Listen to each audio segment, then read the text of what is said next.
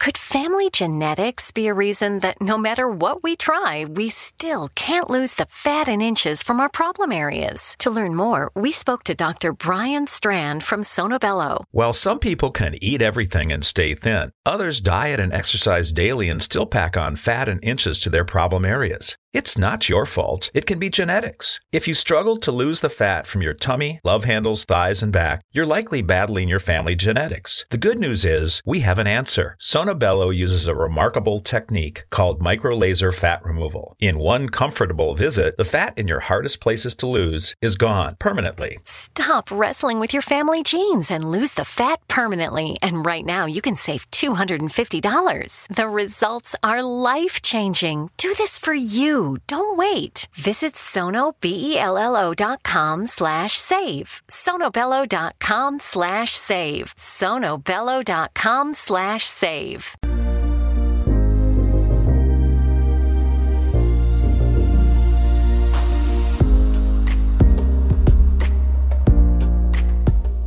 And welcome to the Zone, everyone. My name is Rob McConnell, and we're coming to you from our broadcast center and studios in Crystal Beach, Ontario, Canada.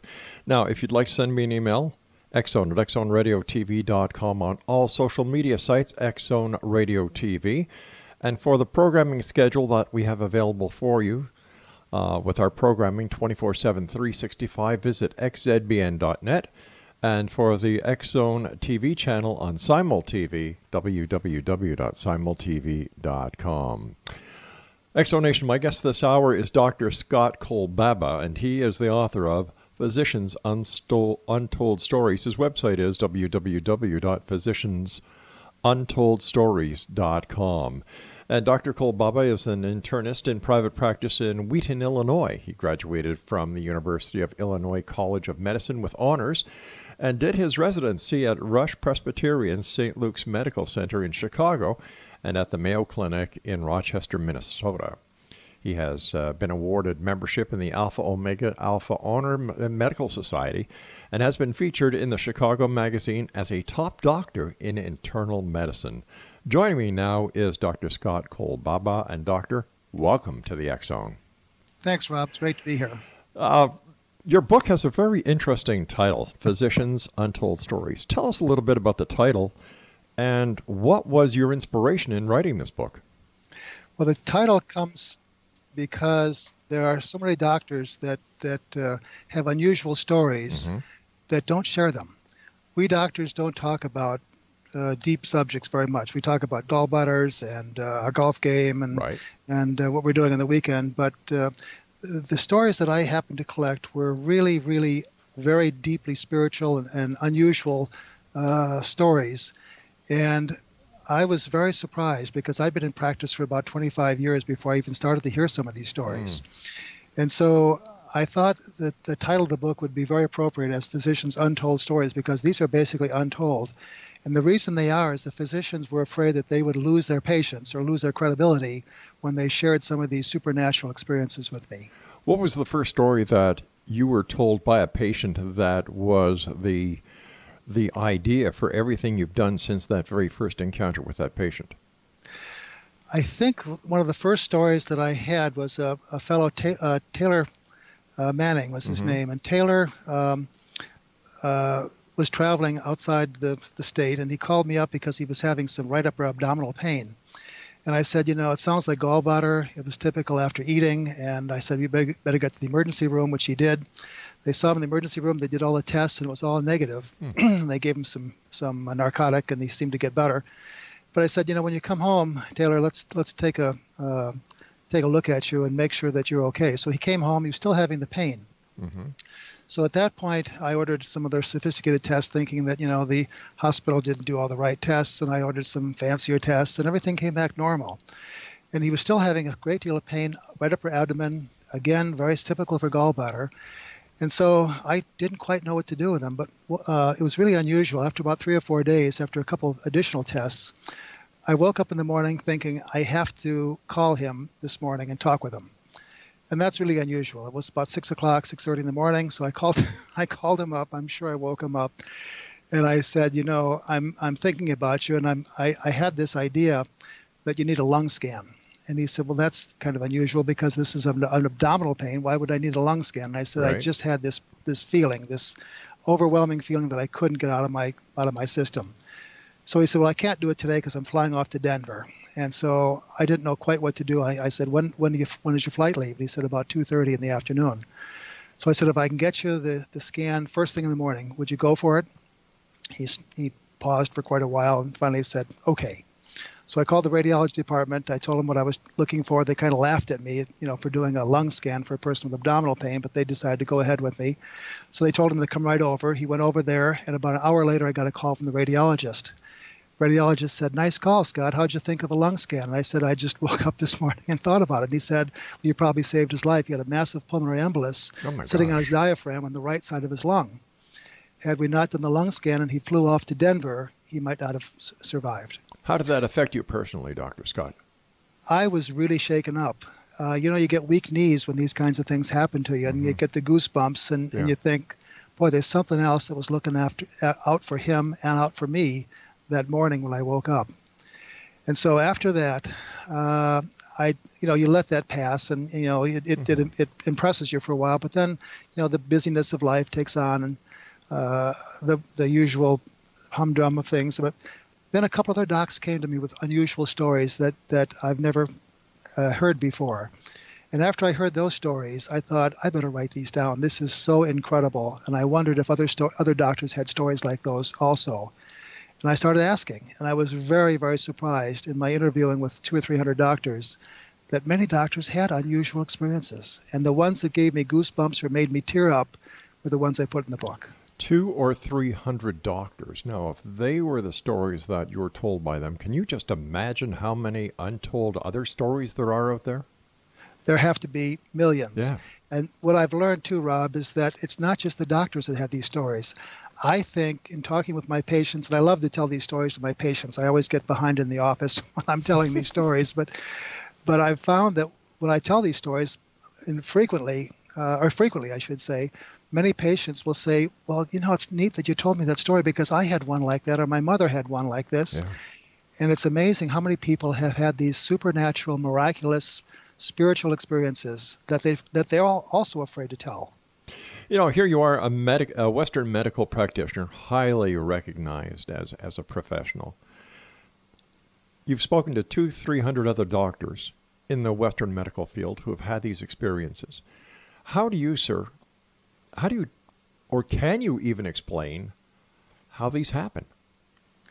Well, the doctors uh, have their own explanations, and I think most, and I do too, and I think Mhm. most of the doctors would say these are divine interventions from God. Okay. And and you can believe what you want. You can believe a, a force is out there that these the universe, but most of the docs that I talked with said this was just an intervention from God, and it saved someone or saved me, or it did uh, incredible things to to uh, move something along. I believe in divine intervention, so you know I can fully understand that. How did the other doctors feel about revealing these stories to you, knowing full well that they were going to be published? Did they fear ridicule? Did they fear retribution from other members of the profession? Absolutely, absolutely. These are these are in, unusual stories, and the docs that I interviewed, Mhm. I, I've known for many many years. Some of them over 30 years. My goodness. and I picked the docs that I knew were straight arrow docs, kind of boring at parties. You know, they just they just you know like to do their work. They uh, were great doctors. They had no no reason to gain anything from telling these stories, and so they were they were all very hesitant to tell me. As a matter of fact, Dave Mokel, who's a great orthopedic surgeon, uh, who told me one of the first stories, uh, ran up to me in the in the hallway and he said, "Scott, I'm going to tell you this story about a mutual patient." And I said, well, "Okay, Dave, go ahead and tell me." And he said, "Well, I can't tell you. I can't tell you here. Someone might hear me." So we had to go into a, a private room uh, in the on the floor where there were, there were no patients in the room, and he went on to explain an incredible story. And I said, "Well, Dave, who did you tell this story to already?" And he said, "My wife, and that's it. No one else." And so that's kind of what the uh, the theme was for, for the doctors. They were afraid that something would happen to them. And then the next question, Rob, obviously is, well, why did they let me publish these stories if they were afraid that people would, Exactly. you know, would, would, would leave their practice or the doctors would shun them and so forth? I think one of the things I discovered about docs, and again, it was really fun to interview these doctors because I was able to really get into the into the heart of a doctor, the soul of a doctor, as to what makes them tick. And I think the thing that they expressed to me was that they wanted to make a difference in the world. They wanted people to know that there's something else out there. Right. And that desire to be what I called sappy do-gooders was was greater than the fear of losing their practices and losing their their their colleagues.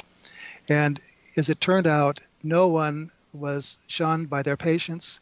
No no colleagues were were um, were ostracized. Right. Uh, it, it, turned out to be the greatest thing that ever happened because many, many patients have come up to me and other doctors and said, Thank you for telling these stories because now we feel better us, ourselves about sharing our own stories and our family stories.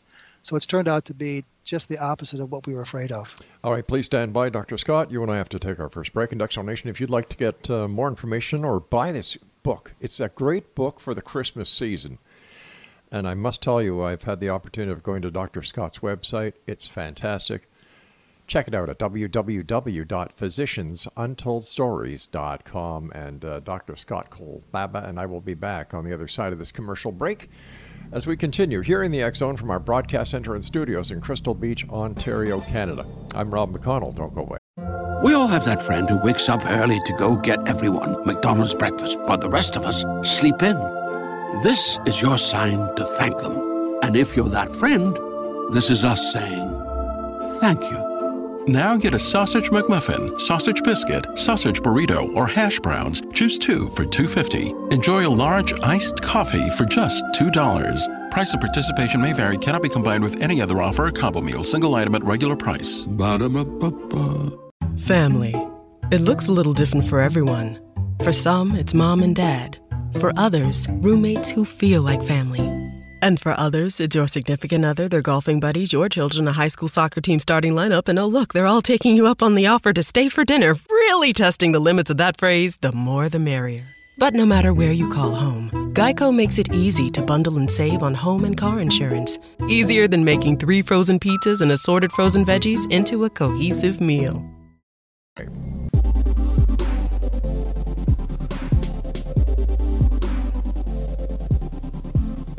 Welcome back, everyone. Dr. Scott Kolbaba is our special guest to this hour. He is the author of Physicians Untold Stories, his website, physiciansuntoldstories.com. Over the years, uh, Dr. Scott, ha- has there been one story that you have heard, whether it is from one of your own patients or one of your colleagues' patients, that has just kind of shaken you? Yes, yeah, there there are there are a couple. Okay. Um, two that I love particularly. Uh, let me tell you one about uh, Grandma O'Hanlon. Okay. Grandma O'Hanlon. Uh, now, this is about Dr. Jack Heitzler, who's a gynecologist mm-hmm. and obstetrician. He's delivered two of our babies, and the babies have actually grown up and are normal people. Mm-hmm. And uh, uh, Jack was uh, in the delivery room with his wife. His wife was delivering their fifth child.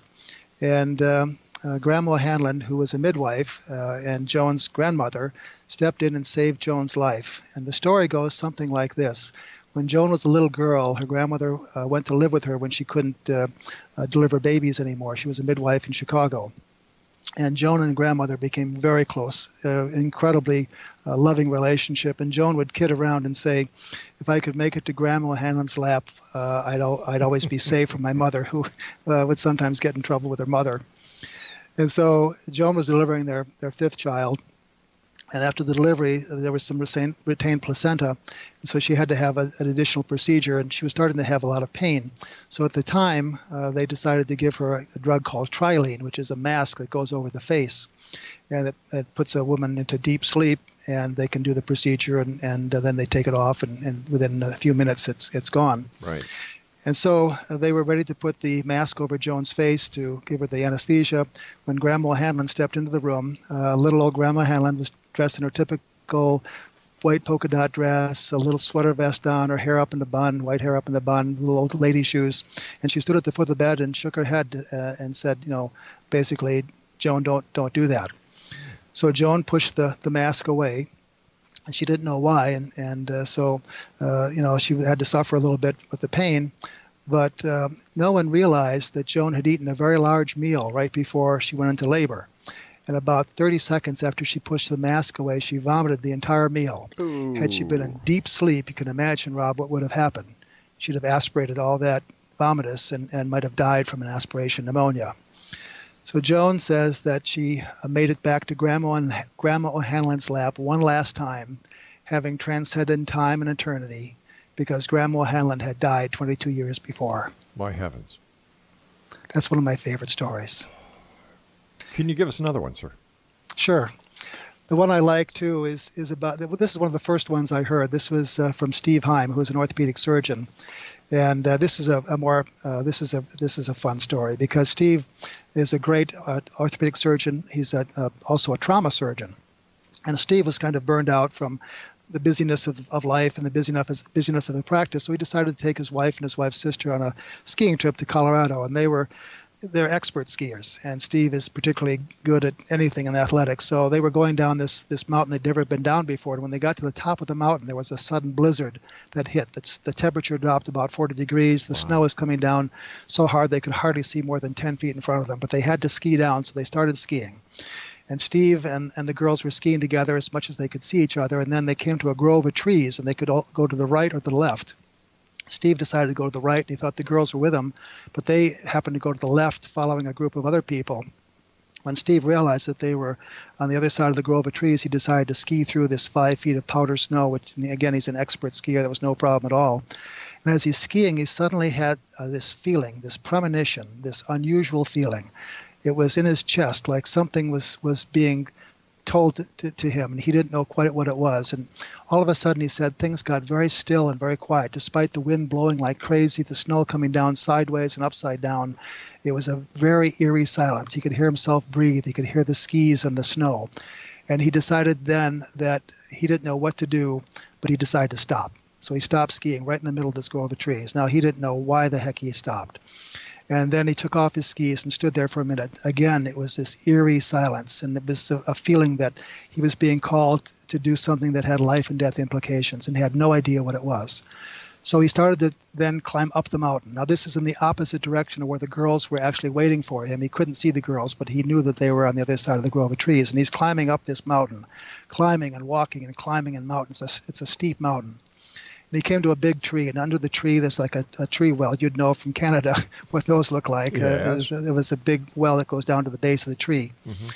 And he stood there wondering what the heck he's doing here. And again, it's very quiet, and he has this feeling in his chest. And then he looked down and he knew why he was there. Covered with snow, under the tree was a body. Oh my gosh. So Steve decided to to brush off the head and, and see if he was alive or dead. And he realized that, that he was dead because he had was, wasn't breathing. He, he had uh, a kind of a gray face.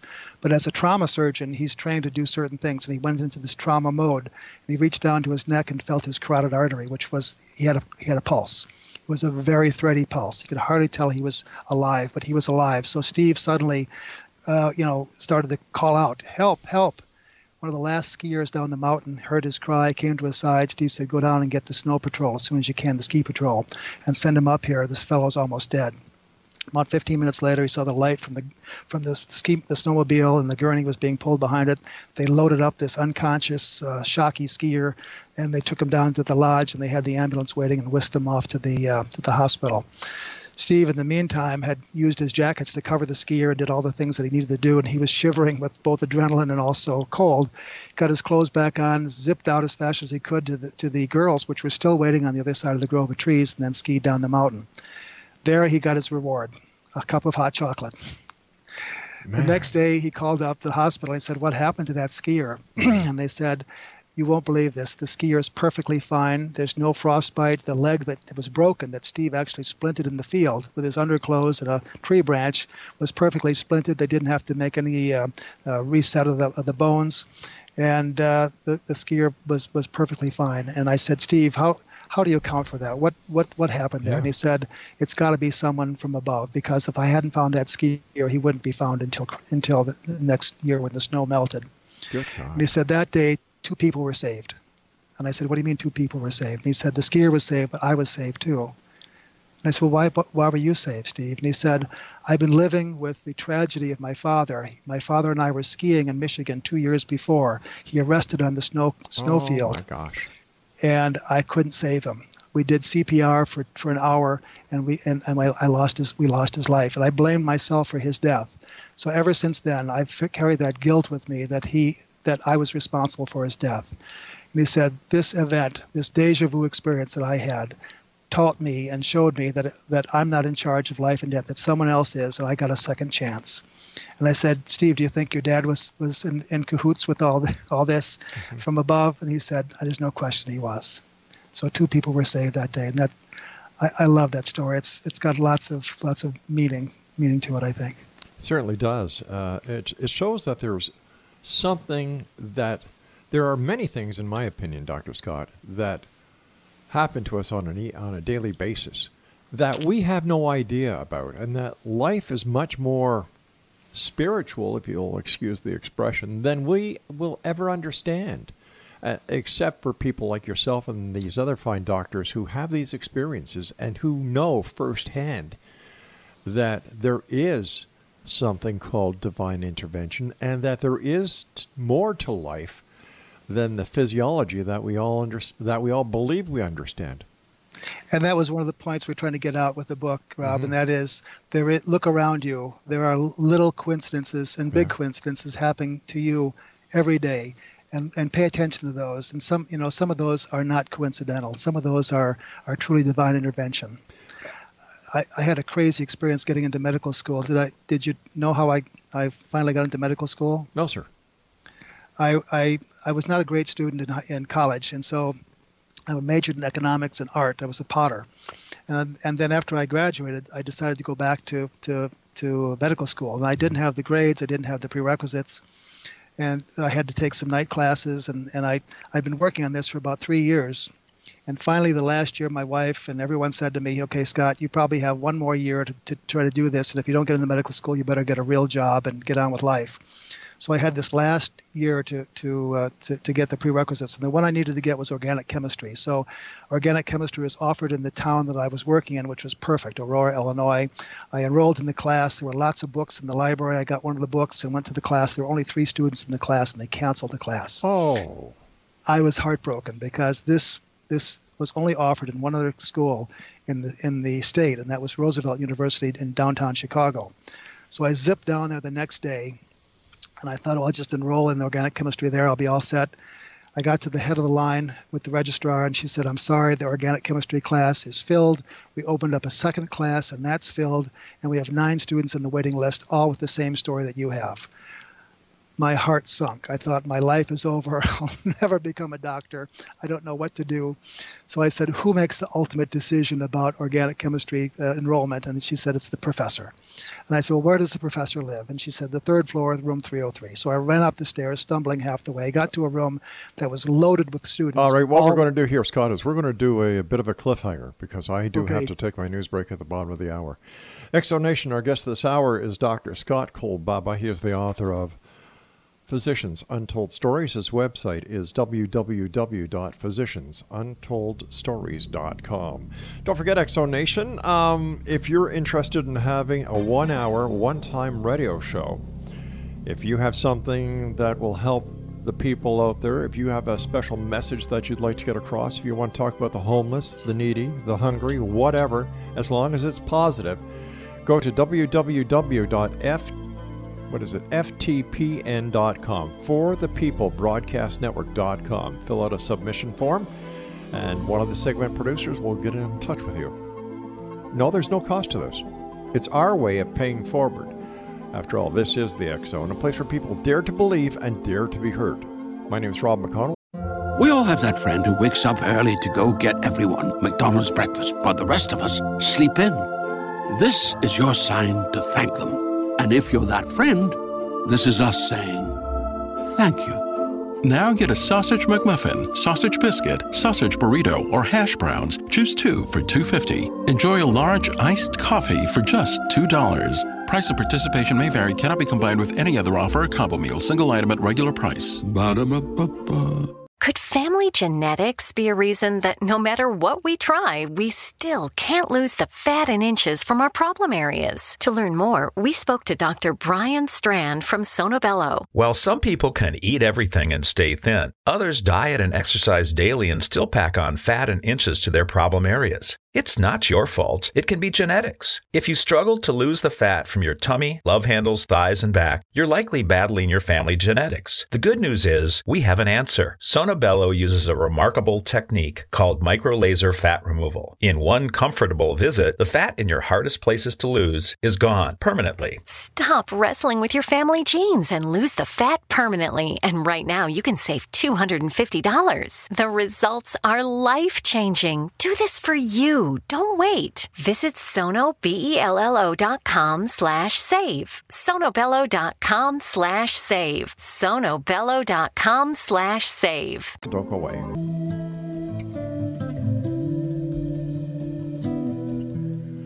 And welcome back, everyone. This is the Zone. I am Rob McConnell. We're coming to you from our broadcast center and studios in Crystal Beach, Ontario, Canada. Once again, to visit uh, the Zone Broadcast Network website where you can find out about all the shows we have available to you 24 7, 365 around the world. Go to www.xzbn.net. And for the Zone TV channel, it's on SimulTV at www.simultv.com. Dr. Scott Kolbaba is our special guest. He is the author of Physicians Untold Stories. His website, physiciansuntoldstories.com. Um, when you're talking to these patients about their experiences, uh, do any of them or have any of the doctors talk to you about dreams that they have had that may have foretold about the events that they were going to be part of? Yes, I've there were a couple doctors that, that had some really incredible dreams, and mm-hmm. one of those is uh, Rich Jorgensen, who is a, a, a surgeon. And uh, Rich uh, was talking to one of his friends, and uh, she was kind of a, a, a, hippie 70s type, and she said, you know, the spirit will um, will uh, allow you to tell your dreams to a person that that uh, you dreamt about, and you need to do that because that's a way of of of uh, them communicating uh, with someone. And, and, Rich thought that was an interesting idea, but you know he couldn't remember many dreams that he had. Well, one night he had this most incredible dream. He dreamt. Uh, it was a, it was kind of a, a, a, bad dream. He dreamt that one of his good friends, Judge Glasso, who was a prominent judge in the in the Illinois area, uh, had died of a heart attack, and, mm-hmm. and he could see him in, in the in the casket in the funeral home. He could see people crying all around. It was just one of those dreams. Rob, have you had, ever had a dream that you woke up and you, you couldn't get it out of your mind because it was just a phenomenal uh, dream? Definitely. And so uh, Rich kept thinking about this dream and he thought about this friend of his that said you have to tell people and he was mm-hmm. very hesitant to tell his best friend that he th- he saw him dead in his dream but he had to call him up. He called him up and very hesitantly said, "You know, Judge, I, I had a dream about you last night, and I dreamt that you were dead." Well, the judge kind of laughed about that. That's kind of a preposterous dream. And Rich said, Well, you know, I'd like you to do one thing for me. If you could just go get a physical. You probably haven't had a physical for a while. And the, the judge said, No, I haven't. So Rich said, Get a physical, and I'll be very happy then if you get their physical. So the judge went to get a physical. He had a complete exam with EKG and labs and x rays mm-hmm. and so forth. Everything was perfectly fine. So he called up Dr. Jorgensen and said, Rich, okay, I did what you said. I'm, the doctor said I'm going to be perfectly fine, and don't worry about me anymore. And Rich got this sick feeling in his stomach, you know, like he, he the dream was so powerful right. that he said, Judge, I need to have you do one more thing. I dreamt that you had a heart attack. Would you please see a cardiologist? and the judge says, Come on, Rich. You know, I did all you said I, I needed to do, the right. doctor, and so forth and so on. It turns out that he did see the cardiologist. The cardiologist put him on a stress test, which he failed very badly. Uh, and then uh, admitted him to the hospital right away, did an angiogram, and he had multiple coronary uh, lesions and oh what's God. called a widowmaker. Right. Widowmaker is that one main artery that supplies most of the heart with blood. He would have been dead within a few weeks or months had he not had that done. The next day, they decided to do a bypass much sooner than they would normally because they were afraid he would die of a heart attack if they didn't. They did the bypass. He did. He was is very successful. It literally saved his life. He lived for many, many years after that, uh, perfectly healthy, and about a thousand games of golf with Rich Jorgensen later. He was uh, was was great. What a story!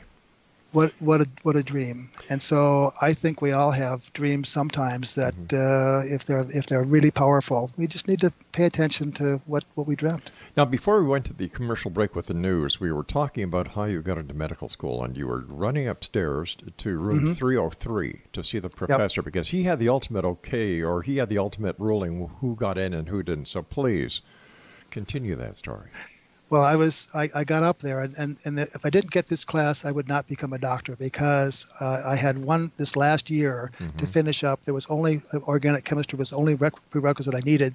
If I didn't take that, I'd have to get a regular job and give up my hope. So I got to this room where there were a bunch of students who were asking about the same thing that I was. Can I get into the class? And I must have looked really sad to the secretary. And I said, I just need 30 seconds of the professor's time. She said, okay, you can go to the little ante room there where the two professors that are teaching the class are talking. And I, I, sat, I sat outside the room. The door was paper thin. I could hear the professors talking about how they didn't have any books. They looked all over for, for textbooks. And in those days, they didn't have computer textbooks, mm-hmm. so they had to get the hard copy books and they had none of the books for the new class the 30 students that they opened up a class for they didn't know what they were going to do because the class started the next day so the one professor left. I walked in to, to talk with the professor that could make that decision, and I said, "Listen, I, I want to, you know, I pleaded my case." And he said, "You know, look at this room out there. Everyone wants the same thing you do. I'm very sorry. I just can't accommodate you." And about that point, I knew this was my, this was my life on the line. so I said to him, "If I can get you the books for your class, will you let me in the class?" And all of a sudden, he took a very great interest. He opened his eyes, he looked up at me, his eyebrows went up, and my heart was in my throat by this point, beating as hard as it could. And he said, It was a long pause. And finally, he said, Can you get me 30? And I said, More.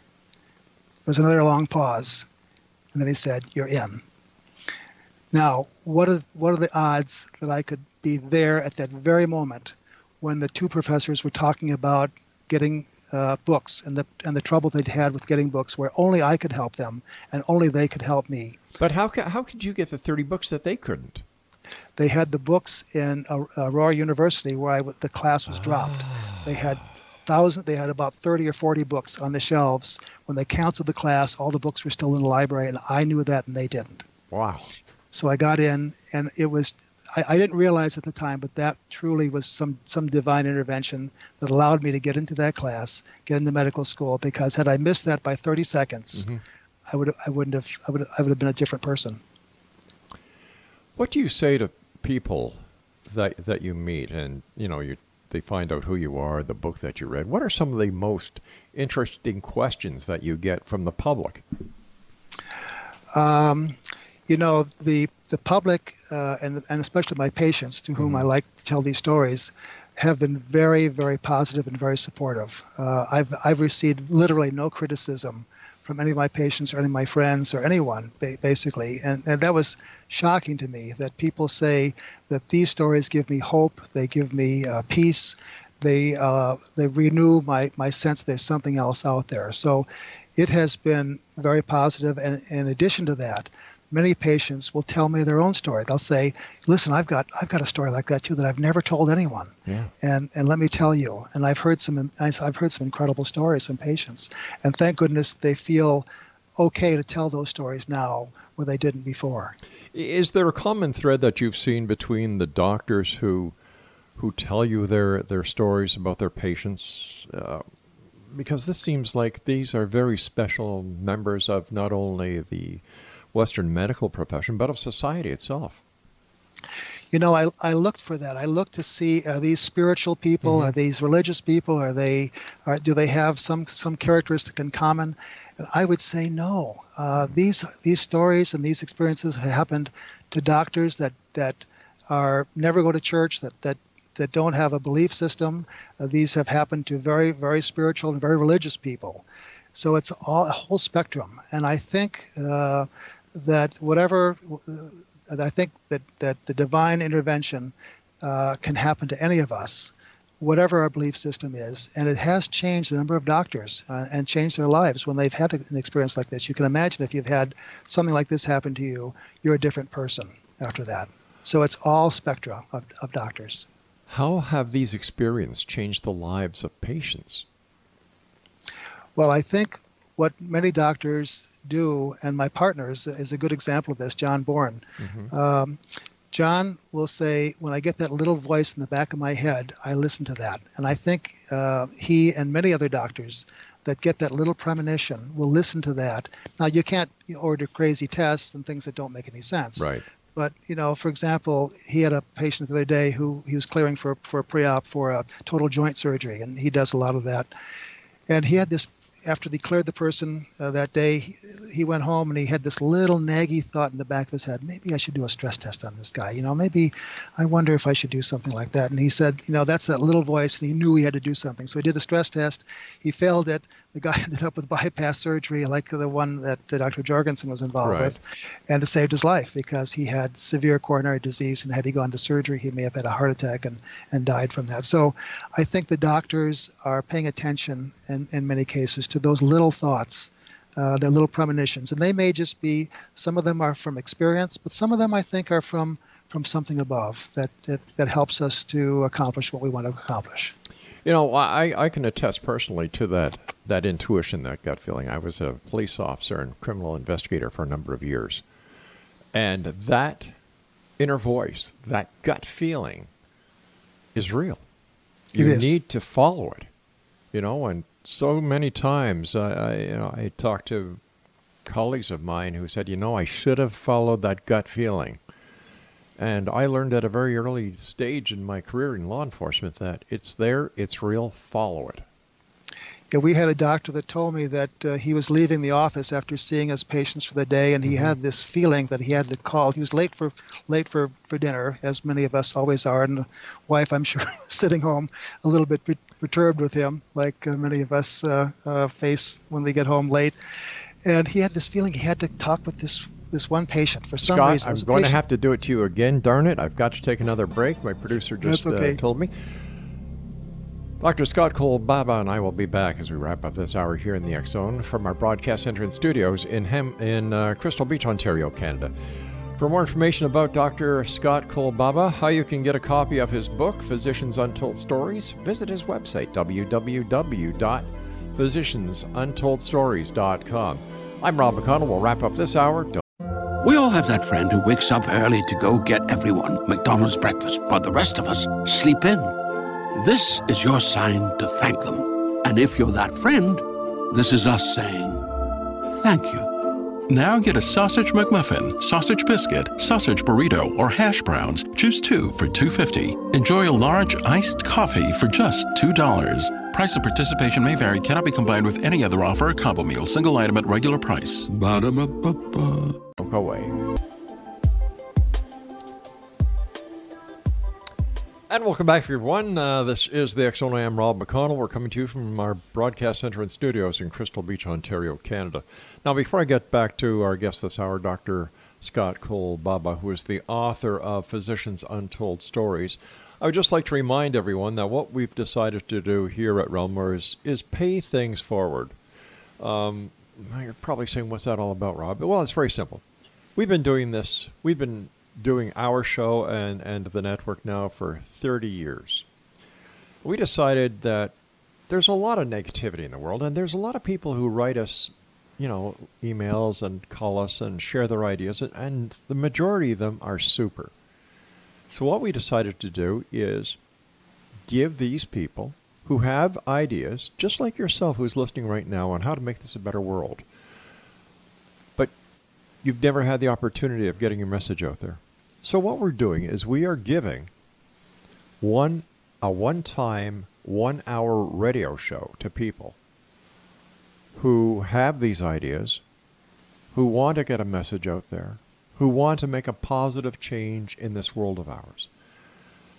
Now, all you need to do to participate is go to www.ftpbn.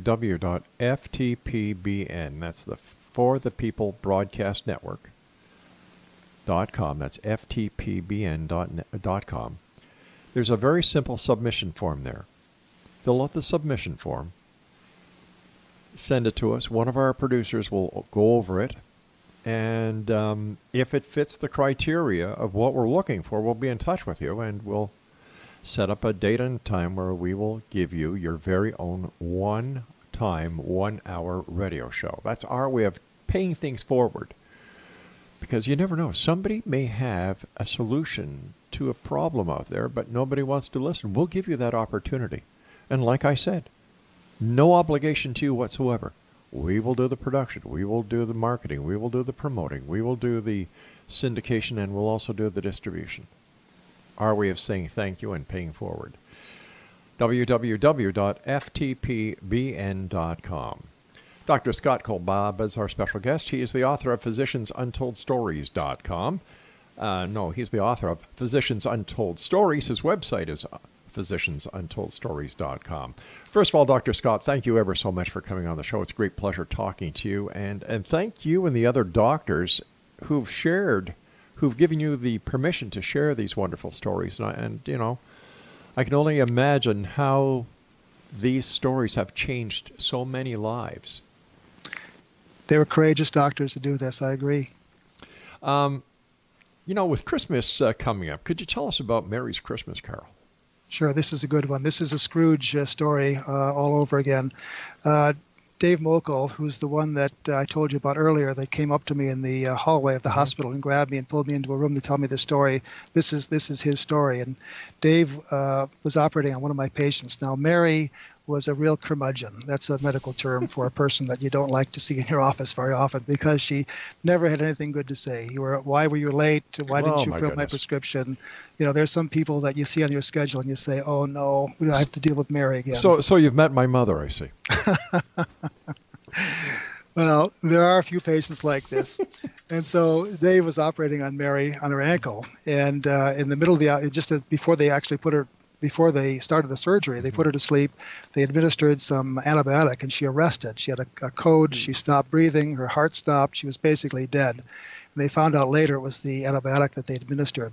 And so when they call a code in the operating room, everyone from the operating rooms next door rushes in, and they started to do CPR, chest compressions. And there was a guy that was had particularly red hair underneath his operating cap that was doing the CPR uh, compressions Dr. Mokel was in charge of the code. He wasn't doing adequately, uh, uh wasn't doing the compressions adequately enough to get perfusion. So Dr. Mokel asked him to step aside. He didn't, and codes are not codes are not polite affairs. So he pushed the guy aside. He stumbled away, and Dr. Mokel started to do compressions and CPR, and that's about when the, the, the patient started to come around again. Never woke up but uh, her heart started and, and everything seemed to come back. And then she went off to the ICU where the cardiologist uh, made the diagnosis of a re- allergic reaction.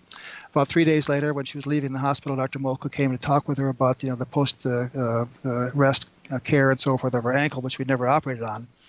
And she said, "Thank you for saving my life, Dr. Mokel." And he said, "That's you know just a he's a very humble guy. That was just a, a team effort. We did it." Oh no, she said, "I saw you push that guy with the red hair aside, and I saw you start doing compressions, wow. and that's when I came back." Well, Dr. Mokel got weak knees and had to sit down at that point. He was late for work, but he uh, he decided to sit down and listen to the story. And she's and he said, "Well, how did you know that?" And she said, When I arrested, I rose to the top of the room and I could see everything that happened. And she named dozens of things that, that no one could have mentioned the color of the nurse's dress, the, the, uh, the color of the stethoscope, the, you know, the number of people that were there. And she recognized some individuals that were there and so forth.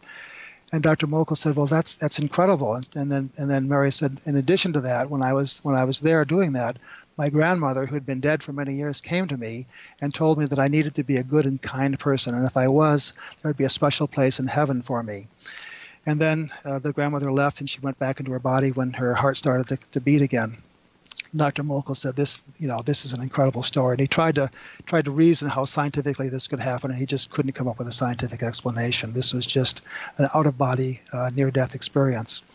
And afterwards, um, Mary, I saw Mary in the office. She brought us cookies. She was the nicest person wow. in the world. She had totally turned her, her life around. She was kind and gentle to her, all of her relatives and her parents.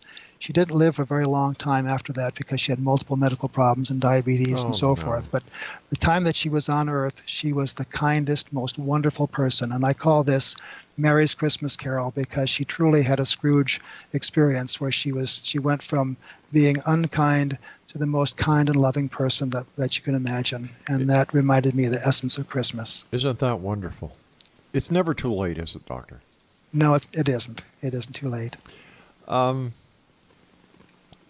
touching briefly on, on out of body experiences and, and near death experiences, based on the people that you've talked to, what happens when they experience a near death experience?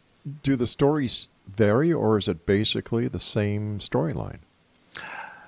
You know, Rob, I've been very surprised. I didn't know anything about these kinds of events and Mm-hmm. experiences, and I, you know, they don't you don't learn about this kind of stuff in medical school. Right. And after hearing these experiences, I started reading other books and other uh, and listening to other people talk about their near-death experiences or their out-of-body experiences or their experiences with death or people coming back to help and so forth. And I was surprised to find out that many, many people have had very similar experiences. I thought the doctors were very unique in this in the stories that they had, and they have some very unusual stories. But many of these stories are very similar to the stories of other people and other cultures and uh, other professions, and and uh, so I was very surprised that these kinds of things happen over and over, and they're very similar. It, uh, that was very surprising and shocking to me. What has been your your your most significant revelation since since working on this project, publishing this book? And I understand there there's another book coming out. Yes, there is. What what has Yes. been your your most significant life changing experience that or story that you've had or or what what is it that has really cemented the belief in what you do and and your desire to get it out there to the masses? I think there were probably two experiences that I had. the uh, the one I can think of uh, was the near death of my daughter. Oh, My daughter nice. Lucci is a show choir girl, and so she dances and sings on, Mm-hmm. on stage in high school. And they took a bus to uh, Onalaska, Wisconsin, and it was about a five-hour drive from Chicago. Uh, they left about an hour before we did, and about halfway through, Lucci called me up and said there was a little fire, fire on the bus, and it's not no problem, we're okay. And and uh, she sounded a little strange to me, but I didn't think too much of it. We hung up, and about an hour later, we came across uh, an area of the expressway that had lots of police cars and fire trucks, and there was this huge flaming structure off to the side. It was a bus. Oh no. It was Lucci's bus. My wife almost freaked out. She said, "That's Lucci's bus." It was totally on flame, uh, on, on fire. The whole thing was incinerated.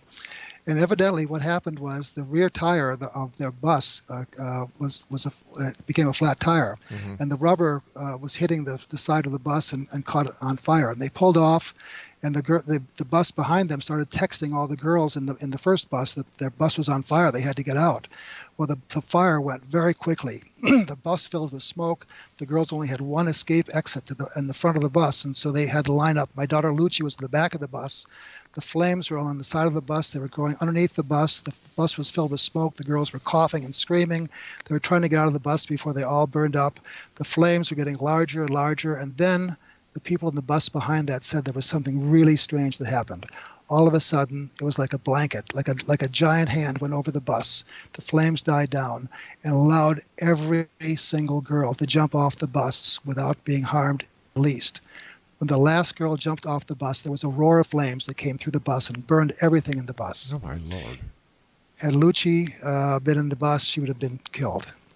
And that was the most one of the most moving experiences that uh, I've ever had. Scott, I, I, I, Scott, I know that we've got many more stories that, that we could share with the listeners, but unfortunately, we've run out of time for today. I'd love to have you back on anytime your schedule allows, Scott. I, I admire the work that you do. I love what you're doing. So, to you and the other practitioners in the medical community who allowed these stories to come forward and be known, thank you very much.